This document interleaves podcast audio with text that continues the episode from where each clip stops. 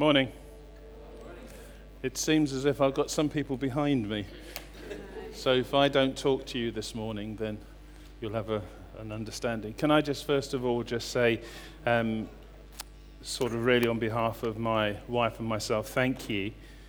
It's very hard when your son and your daughter and your grandchildren are sort of 13,000 miles away.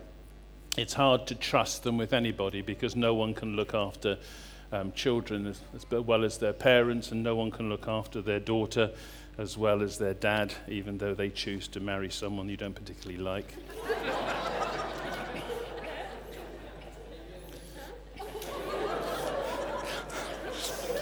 And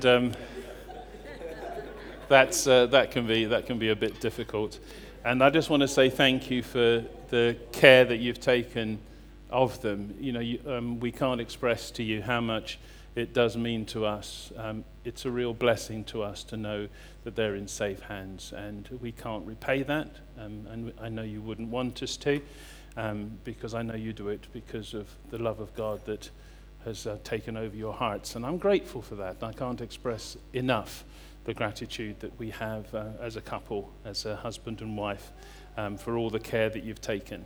I know you've received very special gifts in Mark and Natalie. Yes. Really unconvincing, that, by the way. Mark requires patience. Yes. Sometimes I wish he was a patient. And it's a real joy to us. And one thing that I think that I've learned here, which I struggle is because I'm getting old and misery is great fun, is the way that you celebrate. We're really at the beginning of a new year, and it's good to celebrate. Coming together here is a celebration, isn't it? It's the purpose of it. This is where we do church, and I suspect that when you go out from here, you do church in a different way, yes? You do church at work or at college or at school or at kindy. Is it kindy, right? Kindy. And, you know, you do church in a different way, but we do church. But it's good to get together and to celebrate God's goodness. And it's good to remember. It helps us to consider, as we come to the beginning of the year, the echoes of the year and of the time past, and we should use that to encourage us. There were really two keys that God has given to us in terms of gratitude, and the two keys he's given to us in terms of gratitude, one is to think about the past, to think about God's goodness to us in the past. Is that okay? And I don't know about you, but God's been good to me. Yes? There's a phrase that so often comes when I'm praying, which is a phrase that is used by Jacob when he said, I crossed the Jabbok alone, and look at me coming back with my wives and my children and all that. You know, I look back on my life, and I started my life in so many ways alone, and look at me now. You know, I've crossed the Jabbok, and there's so much that I have. And I look back on what God has done in me and for me, and I'm just so grateful. And that's one of the keys that we've been given. One of the keys we've been given that produces gratitude in us is to look back and to consider what God has done. Do you do that? Do you look back? It's what God says to the people of Israel. Remember, I took you out of Egypt. He says to them, look back, and with gratitude and with worship and with praise, consider all those things. That's what God says to us. In 2 Corinthians 8 and 9, Paul reinforces that. You know the grace of our Lord Jesus Christ, that though he was rich, yet for your sake he became poor, so that you by his poverty might become rich. It's right that we should celebrate. It's right that we should have gratitude. The other key God's given to us is the key of experience, present day experience, looking forward to his promised grace. Everything that you have and everything that we have and everything that we live for, if you're going to be a living Christian, if you're going to be a living church, is based on this. Putting your faith in the promise of future grace. That's what he's given to us, and that's what, in a way, we're going to look at today. I hope that you're grateful. I hope that you're thankful to God for all that he's given to you. I hope there's a sense of gratitude that sort of overflows and bursts out into worship. I nearly raised my hand today. Chloe, you would have been proud of me. It nearly happened. But I pushed it down. I'm not much for tradition. I just need to explain that to you. Over the years, I've got into a lot of trouble over tradition because people love their traditions, don't they? They guard them. I think sometimes churches are filled with ghosts. You know, things that we just hang on to for no particular reason. At times, I'm worried about communion. Sometimes it just becomes a habit for people. It sometimes seems to have lost its meaning. And I always struggle with communion because I don't know whether I should be happy or sad. Do you feel the same? I'm so sad that communion has to happen because it means that my sin, so grievous and so bad, so heinous in God's sight, had to be paid for, and I feel sad. But then I think to myself, I'm so glad that I take communion because it means that the blood has been shed and the blood of Jesus Christ cleanses from all sin. I stand before God forgiven. I stand before God clean. Yes, if I confess my sins, he is faithful and he is just to forgive me my sin and to cleanse me from all unrighteousness. That's the promise of God. So when it comes to communion, I struggle at times. At Christmas, I worry. At Easter, I worry. Christmas is swamped with presents. And we forget Christmas, what it really is. Easter is swamped with eggs and bunnies. Have you ever tried looking up Easter on Google? You type in Easter and you see rabbits, little chicks, and Christmas eggs. It's swamped. And so I want to just try and correct some of our thinking in one particular area. I think it's a massive area. Before I left home in England, I watched the state opening of Parliament, and I heard a commentator say that in the UK, we do these things better than anyone else in the whole world. And he was accurate. We do all the pomp and circumstance better than anyone in the whole world. It is, in fact, the envy of the world. However, if for one moment he thought that men dressed in funny and impractical clothing constitutes an army, then Great Britain's in a mess. Today, you and I, we come to celebrate. But if you think that heaven consists of coming to church, if you think that heaven consists of coming into this place with great music, and it was this morning, wasn't it?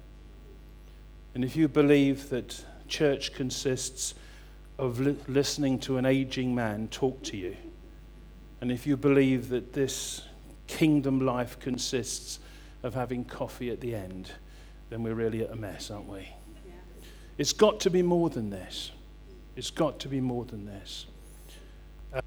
I don't think I've seen so much rain in my life over the past few days in Australia. And one night I was in bed and I heard the thunder rolling. I thought my wife was asleep and snoring. She's not here, I can say it. She doesn't listen to podcasts, so I'm...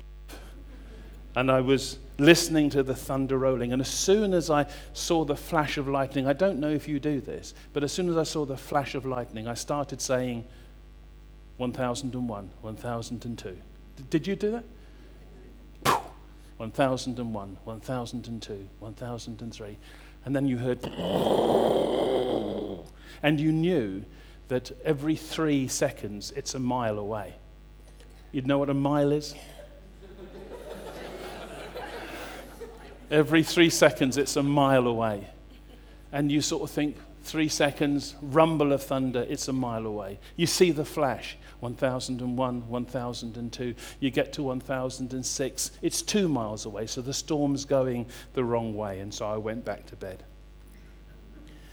And then perhaps a few minutes later, there was a flash of lightning, and the roll of thunder immediately told me this, that the storm is right above my head. It was instant. There was no time for me to stop and think. It was instant. And I can tell you, if I'd have been at home, I would have been out of bed, I would have gone to my study and turned off my computer.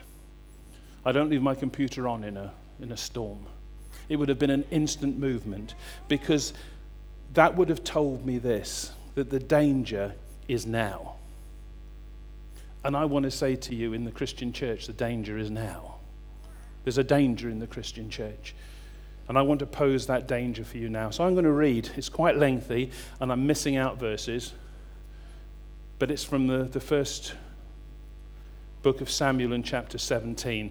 You'll know it. It's David and Goliath. Is that all right? And I just want to read this to us. And you follow, because I'm going to miss out some of the verses. And if I jump, I will try and tell you. If I forget, well, it's because I'm getting old. Now the Philistines gathered their forces for war and assembled at Socoh in Judah. They pitched camps at Ephes Damim between Socoh and Azekah. Saul, King Saul, and the Israelites assembled and camped in the valley of Elah and drew up their battle lines to meet the Philistines. The Philistines occupied one hill and the Israelites another, with the valley between them. A champion named Goliath, who was from Gath, came out of the Philistine camp. His height was, it varies, but let's settle for 9 feet tall. And he had a bronze helmet on his head, and he wore a coat of scale armor of bronze weighing 55 kilograms. Now, you'll find in the Bible it doesn't say 55 kilograms, but I've done the maths for you. On his legs he wore bronze greaves, and a bronze javelin was slung on his back. His staff was like a weaver's rod, and its iron point weighed 6 kilograms. His shield-bearer went ahead of him. Goliath stood and shouted to the ranks of Israel, "Why do you come out and line up for battle? Am I not a Philistine, and are you not the servants of Saul? Choose a man, and let him come down to me, and if he is able to fight with me, we will be your subjects. But if I overcome him and kill him, you will become our subjects and serve us." Then the Philistines said this, "This day I defy the armies of Israel. Give me a man, and let us fight each other." On hearing the Philistines' words, Saul and all the Israelites were dismayed and terrified. Now David was the son of an Ephrathite named Jesse, who was from Bethlehem in Judah. Jesse had 8 sons. Verse 16. For 40 days the Philistine came forward every morning and every evening to take his stand. Verse 20. And David rose early in the morning and left the sheep with the keeper and took the provisions and went as Jesse his dad had commanded him. And he came to the encampment as the host was going out to the battle line, shouting the war cry. David left his things with the keeper of the supplies and ran to the battle lines and asked his brothers how they were. And as they were talking with them, Goliath, the Philistine champion of Gath, stepped out from the lines and shouted his usual defiance. And David heard it. Whenever the Israelites saw the man, they all fled from him in great fear. Verse 32. David said to Saul, "Let no one lose heart on account of this Philistine. Your servant will go out and fight with him." Then he will take his staff in his hand and chose 5 smooth stones from the stream and put them in the pouch of his shepherd's bag. And with his sling in his hand, he approached the Philistine. Meanwhile, the Philistine and his shield-bearer in front of him kept coming closer to David. He looked David over and saw that he was little more than a boy, glowing with health and handsome, and he despised him. He said to David, "Am I a dog that you come at me with sticks?" And the Philistine cursed David by his gods. "Come here," he said, "and I'll give your flesh to the birds and the wild animals." And David said to the Philistine, "You come against me with sword and spear and javelin, but I come against you in the name of the Lord Almighty, the God of the armies of Israel, whom you have defied. This day the Lord will deliver you into my hands, and I will strike you down and cut off your head. This very day I will give the carcasses of the Philistine army to the birds and to the wild animals, and the whole world will know that there is a God in Israel. And those gathered here will know that there is not by sword or spear that the Lord saves, for the battle is the Lord's, and he will give all of you into his hands." And the Philistine moved closer to attack him, and David ran quickly towards the battle lines to meet him. And reaching into his bag, he took out a stone. He slung it and struck the Philistine in the forehead. The stone sank into the forehead. He fell down on the ground. So David triumphed over the Philistine with a sling and a stone. Without a sword in his hand, he struck him down, and the Philistine, and he killed him. And David ran and stood over him and took hold of the Philistine's sword and drew it from its sheath. After he killed him, he cut off his head with the sword. And when the Philistines saw that their hero was dead, they turned and ran. Then the men of Israel and Judah surged forward with a shout and pursued the Philistines to the entrance of Gath and to the gates of Ekron. Their dead were strewn along the Shaharim road to Gath and Ekron. And when the Israelites returned, chasing from the Philistines, they plundered their camp. Now, my pastor said to me when first I became a Christian, he said to me, "When you read the Old Testament, simply view it as a picture gallery of Jesus. Look at the Old Testament and see where you can find Jesus." Does that make sense? Sometimes we say the Old Testament is hard to understand. Is that right? But if you put on the special glasses that say, "I'm looking for Jesus," you'll find him in the Old Testament, and you'll find him here. I want to just go very quickly here, because I believe that there is a common teaching here that is problematical and it is dangerous to us. So often we come and we hear this in Sunday school. I've done it myself. We come and we have this wonderful story of David and Goliath, and we end up saying to each other, sometimes we have giants in our lives, big problems. And remember that you're to be like David, yes? And don't worry what you've got. It may just be a sling and a stone, but you can bring down your problems with that. Does that make sense to you? Yes? It's wrong. Okay. And it is so wrong because it is doing what we see being done within the Christian church time and time again. The focus, sometimes gradually, sometimes quickly, is being brought onto men and to women. We're making the Christian church about us, and it's not about us. It's about him. It's not about us and our needs. It's about him and his glory. And there's a danger in coming to a piece of scripture like this and looking how we can have the victory, how we can fight our problems. And I just want to spend a few moments here. The first thing I want you to notice is this, that the people of God, that their land had been invaded. And they'd become used to it. And they had said, "This far and no further." You know, it's a bit like someone coming into your house. And they come into your house and they live in a room. And then they put up their gazebo in your garden. And you sort of say, "Okay, this far and no further." And my reply to you would be, "Are you stupid?" Yes? I would say to you, "Are you stupid? This is your house. Why are you letting them take over a room? Why are you letting them take over the kitchen? Why are you letting them take over the garden?"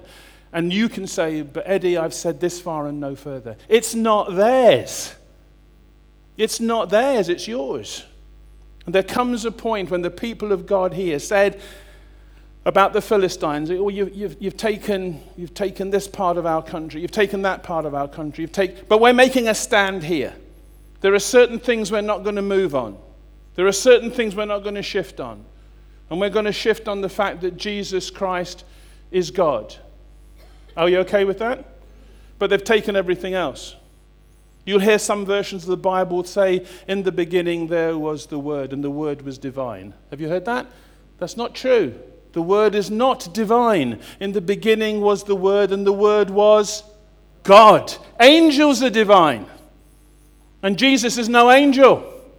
Do you see what's happening? They can take our ground, and we say this far and no further. I've got news for you. It's time for us to possess the land. It's time for us to take back what God has given to us. And for some of you here, that might be the church. And for some of you here, it might be your own life. that you've said in your life that the devil has got control of this in my life, the devil has got control of that in my life, he's got control of this other place in my life. But I'm saying today and no further, that is not good enough. The enemy's not meant to be part of your life. He is meant to be sent from your life. He is meant to be defeated. But this is where the people of God were. I've met Christians who have had their lives invaded. People who have little or no power over their habits and their passion and their lives. I've met people whose lives have been invaded by drink or drugs or pornography or the loss of someone that's crippled their lives. There is so many things that can take possession of us and hold us and keep us captive. And yet we know that we don't understand this, and it may be you this morning that you're living with a big hole in your life that you say to yourself, I'm not going to let this part go away. It's affected your job, it's affected your friends, but you said it's not going to affect my family. And yet that lives within your mind and it lives within the way that you are. I've met that with Christians. Daily they start their day looking at their day as an adventure, and yet their day ends up as just an existence. In moments as Christians we stop and we say, is this it? And you're holding on by the skin of your teeth. And you're trying as hard as you possibly can to give a joyless Christian life meaning, because the enemy has come in. And that's where these people were. I have brothers and sisters in Christ who have had their lives invaded in so many ways. And so much of the joy in their life has become churchianity instead of the kingdom life. Does that make sense? We're not made to live for church. We are made to live for Christ. Does that make sense? We lose it in the church. We sometimes think that our evangelism is to bring people to heaven. Our evangelism is not to bring people to heaven. Our evangelism is to bring people to God. We're going to meet with God. Isn't that glorious? Some of your faces say you're not sure. But we're here to meet with God. One day I will stand before him. One day you will stand before him. And God is inviting us to know him in a way that is more than church, as good and as wonderful as church may be. I love my old hymns. I love my new ones as well. Wasn't it glorious this morning? Why did you stop? It was so good this morning. Thank you so much. But there's an old hymn that I want to speak to some of you Christians this morning who are feeling defeated. It's an old hymn, and it says this: where is the blessedness I knew when first I saw the Lord? Where is the soul refreshing view of Jesus in his word? What peaceful hours I once enjoyed, how sweet their memory still. But they have left an aching void the world can never fill. I'm concerned about the church that is living a joyless life and trying to substitute it with other things when God has invited us to enjoy him. Do you find yourself wanting God? If you find this morning that you do not know Jesus Christ as your Lord and Savior, and you're saying to yourself, I want him, then please talk to someone this morning. I hope that this sermon will help you to know him better. As a Christian, do you find that although you have the true faith in Jesus Christ, that you feel that your land has been invaded and that obtaining or enjoying joy in the Lord is missing? That is where these people were. The second thing I want to say is this. It was the whole land, at least the land of Judah. It was a place that was under frequent conflict. It was Ephes Damim. This is where the battle was lost again and again and again, and it's there that they took their stand. Now, my day starts with 9 prayers that I say, and then I read my scriptures, because that's the way round that I do things. You may do it differently. You may even choose a different time, and that's fine. And then I sit down to my studies, and that's how I do this. And I don't mean my studies so that I can preach a sermon. I mean my studies so that I can know him better. Is that okay? That's my morning, because mornings are the best for me. And what the Lord has shown me is that there are areas of my life. I started off this year with one and now four. There are four areas in my life that really cause him concern. Yes? And every day I pray about those four areas. Now you may think I'm getting depressed at this, but I'm not, because those four areas are such a concern to me that they drive me to God. Yes? It's what Paul says. Lord, would you please remove this thorn in my flesh? Would you please remove this problem? What does God say? Nah. He says, I'm not doing that. My grace is sufficient. He said, my grace is sufficient. What it's doing to you, Paul, it's driving you to your knees. It's driving you to me. And these four areas of my life. And I know what some of you are thinking, just four? And these four areas of my life drive me to him. Lord, without your help, I'm going to fail. Without your help, I'm going to fall. Without your help, I'm going to be destroyed. Lord, I need your help here, and it drives me to prayer. It's a battleground that I fight. I fight every day. I have fought for years, and I am gaining victory day by day by day by day. Do I have a full victory? I don't. Why? Because his grace is sufficient. It drives me to prayer. It drives me to go to him. It means I get up early in the morning because, Lord, you've got a sinner coming to talk to you. The third thing I want to say to you is this, that the enemy is formidable. We can read this simply. He was a giant between 9 and 10 feet tall. He had a bronze helmet on his head. His armor weighed 56 kilograms. He wore a bronze shin guards and carried a bronze spear. The spear was like a fence rail. The spear tip weighed 6 kilos, and his armor bearer went before him. Now, we have to understand this. I think 10 feet is tall, don't you? I think that's quite tall. But you see, the thing was that their king was a king called King Saul. And we know this about King Saul. The Bible tells us he was head and shoulders taller than anyone in Israel. The tallest person in the whole country was King Saul. And this man, Goliath, dwarfed him head, shoulders, and chest. Do you see the problem? And I don't know about you, but there are real problems. A few weeks ago, I was sitting in church, and it was an evening service, and it was hard because they're struggling in the church where I am to deal with evening services. And there was a young woman then I was talking to her, and she said, hello. I didn't recognize her. I said, hello. And she said, it's me, Jane. I said, oh, Jane. She said, you didn't recognize me, did you? I said, no. She said, oh, I've got cancer, and this is my wig. Do you hear me? Her enemy is formidable. Is that okay? Some of you are going to go home to an empty house. Your enemy is formidable. Some of you may be going home to a house that you wish was empty. Your enemy is formidable. I'm not trying to make this easy or water it down. This was a formidable. The biggest person they knew was King Saul, and Goliath was head, shoulders, and chest bigger than him. We have formidable enemies. The next thing I want to say to us is this: the goal of the enemy is to serve him. I don't know what it's like in Australia. I'm often tempted to do this, but in Australia, I'm sure you can sort of say, well, yes, that's my Australian accent. Well, yes. Marks out of 10? Not very good. Okay. Okay. Thank you for the encouragement and support. And someone will say, yeah, I've lost it now.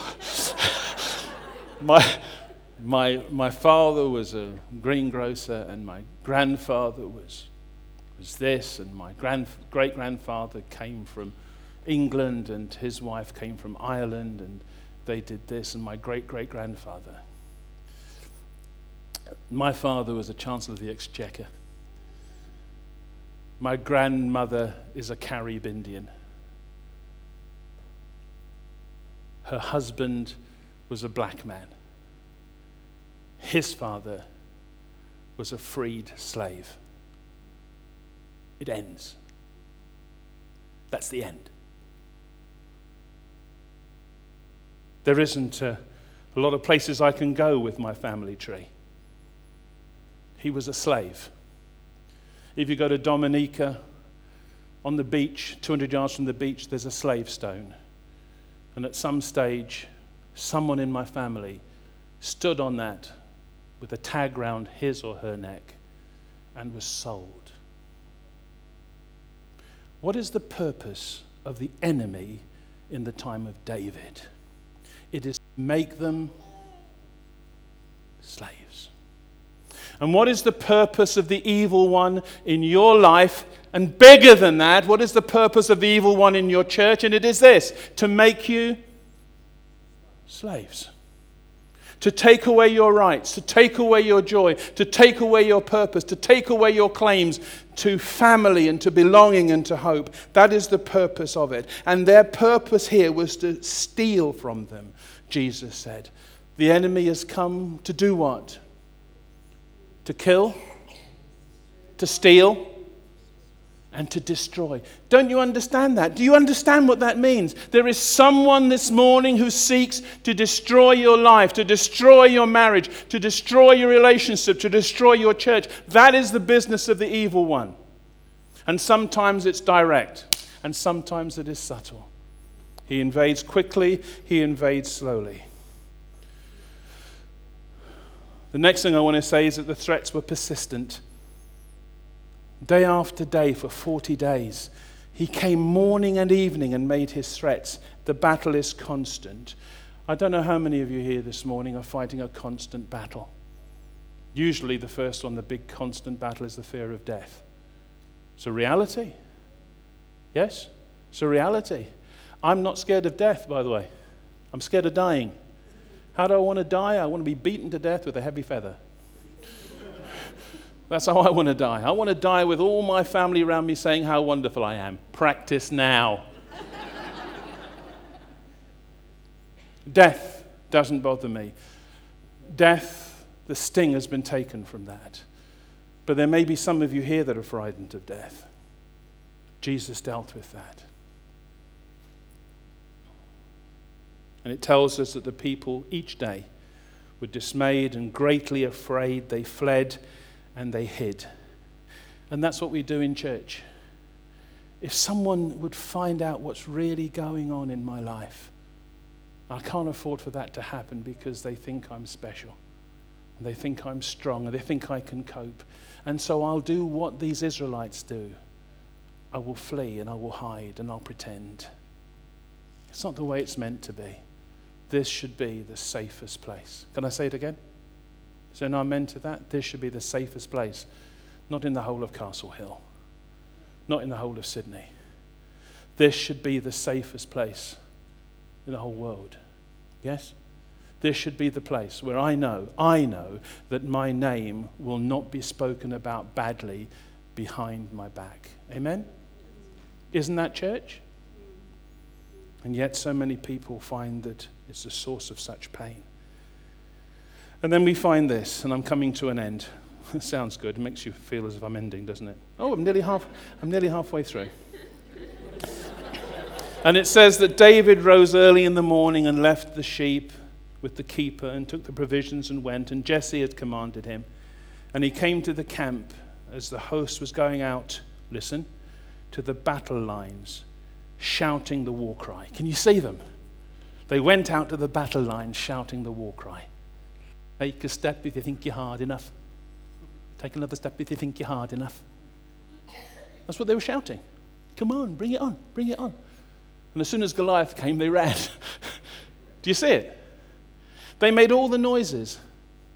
They knew all the battle cries. My Jesus, I love thee. I know thou art mine. What a battle cry. Yes? Oh, oh, oh, how good is the Lord. No, I don't like that one. We have all these battle cries, and we sing them, and we sing them. And when the real problems come, we stop singing. Does that make sense? They knew how to sing, but they didn't know how to fight.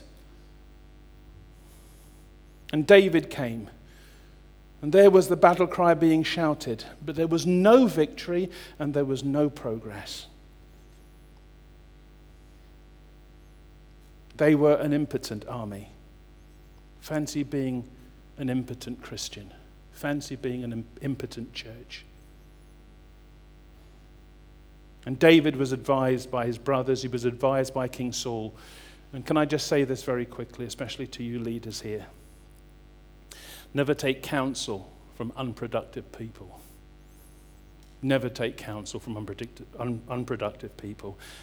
Not everyone has the right to speak into your life. And don't follow anyone who isn't going anywhere. Can I just say that just as I pass, and I'm nearly finished? And so we have this situation where you could have shouted all you wanted. You could have said as much as you've wanted. We've got to be strong. We've got to be brave. We've got to fight the enemy. And that's how we interpret this portion of Scripture, and it's wrong. The way to interpret it is this, that all of a sudden, from a very unlikely source, the champion takes the field. It isn't about you. It's about the champion who takes the field. Who was this champion? You'll have to read this up in your own Bibles. But the champion was a little boy called David. What was it about David? Three things about David. He was the chosen one, he was the anointed one, and he was the king. And can I just say this to you? You need the champion to take the field in your life. And you need the champion to take the field in your church. Who's the champion? He is the chosen one. He is the anointed one. And he is the king. And his name is, and his name is, and his name is Jesus. You see, everything begins to change. Not when they stir up their energies, not when they sing their songs, not when they bang their shields. Everything changes when the champion takes the field. And the battles that I've had to fight have always been won when the champion takes the field, when Jesus comes in, when Jesus invades that area. And what happens this? What happens is this, that Jesus comes, and in the simplest of ways, he destroys the enemy. But I haven't finished yet. He then goes and makes sure that he's dead, doubly sure. And what happens then? The army, are you ready for this? Because this is the part that makes the difference. The army enters into what the champion has done.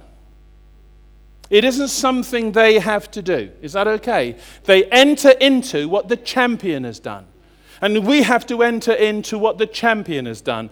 And where did the champion defeat the enemy? Where did the champion say, that's enough and no more? Where did the champion say, I have come that they might have life and life in all its fullness? Where did he do that? He did it in one place and one place only, and that was the cross. That's where it is. That's where our champion defeated the enemy. That's where the champion said, you're dead. That's where the champion said, you've got no more claim over me. And we have to enter into what the champion has done. The battle is finished. The victory is won. And you have to enter into that. You have to enter into what he has done. That's why we need our Bibles. That's why we need to read them, because we have to enter into what the champion has done. Can I ask you this? Do you need the champion to invade your life today? Are there some of you here this morning who don't know Jesus Christ as your Savior and you're living in defeat? I know you're smart, but are you defeated? And you fought and you fought and you fought and you can't get the victory. The champion needs to enter that field. Would you ask him today? And there's some of you Christians here and you're so defeated. And you've forgotten this. You think this is all about you. It's all about you stirring up your faith and doing this. No, it is you applying your faith to promised grace. Ready for this? Anyone who comes to me, I will in no way cast out. The champion is on the field. The champion has won the victory. It's not about you being strong. It's about him being the anointed, chosen King of your life and of this church. Would you enter into that? Would you say, Lord, I want to enter into that? They went on to victory and to freedom. And this is the promise that they have for you and me. Last week I was blessed because I couldn't find a video, and the video was prepared for me and they didn't even know about it. How good was that? And then I had a couple of words this morning, and I've lost him because he didn't want to hear the sermon. Oh, there you are. Dan. And Dan said, one of the first things you said this morning was this: step into what God has for you. I'm quoting your words. And I would just change them slightly, not because they're wrong, because there are two keys to gratitude. One is historic and one is present. Yours was the present. Step into what God has for you is what you said. The other key that goes with it is this one. Step into what God has done for you. Look to the cross. There's forgiveness there. There's hope there. There's life there. It is there at the cross that you regain your ground that the evil one has taken. It's there. It's there. There's nowhere else. It's at the cross where that happens. And if you don't know what it is to live a life that is victorious, to be freed from the fear of death and hell in the future, come and enter into what the champion has done. And if you're a Christian living in defeat, come and enter into what the champion has done. When they saw what the champion had done, they ran down and defeated the enemy. It's all done. And for the church, that's my prayer. That we would focus our eyes on him, on this one called Jesus. That he would be the center of all we want to do. And in focusing on him, you might know that victory. I'm hoping you want victory. There are elders here. There are others here. I've got a rubbish lunch, so I can stay behind. And if you want to talk, I'm more than happy to talk. Not because I'm a genius, not because I'm best, but because I'm a beggar who was found bread. And I just want to show you how to find bread as well. Let's have a word of prayer. Father, you're so good to us. We rest in the finished work of the cross. We are grateful for all that you've given to us. We want to say thank you for the finished work of our champion, the Lord Jesus Christ. Would you help us, Lord, if we don't know him, to want to know him? We can't do that on our own. Help us to, Lord, look away from our defeated lives to the beauty of your Son. And, Lord, for us as individuals and as a church, help us to enter into your victory. In Jesus' name, amen.